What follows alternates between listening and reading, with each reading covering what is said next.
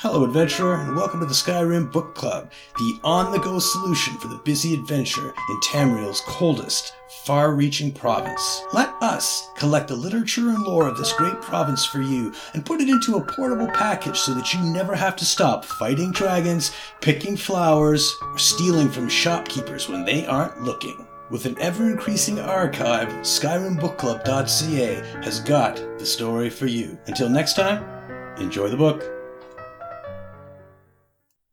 The Primate Finding Faith by Madara Salviticus, historian, University of Gwylem. Part 2 of a biography of Primate Artorius Ponticus.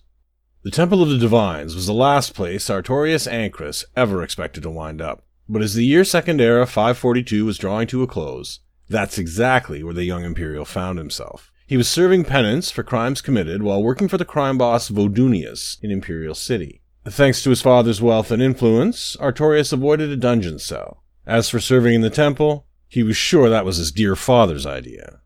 As the fourth son, Artorius had been promised to serve the divines, and despite the young man's best efforts to avoid that fate, it seemed he was destined for a religious life. I'll serve my year in a day, Artorius told the priest who was his jailer and would become his mentor, Elavius Alphano. But after that, I'm out of here. The old priest just bowed and began to introduce his charge to religious life. Artorius' life at the temple became a daily mix of opposing states of activity, from frenzied labor to stillness bordering on inertia.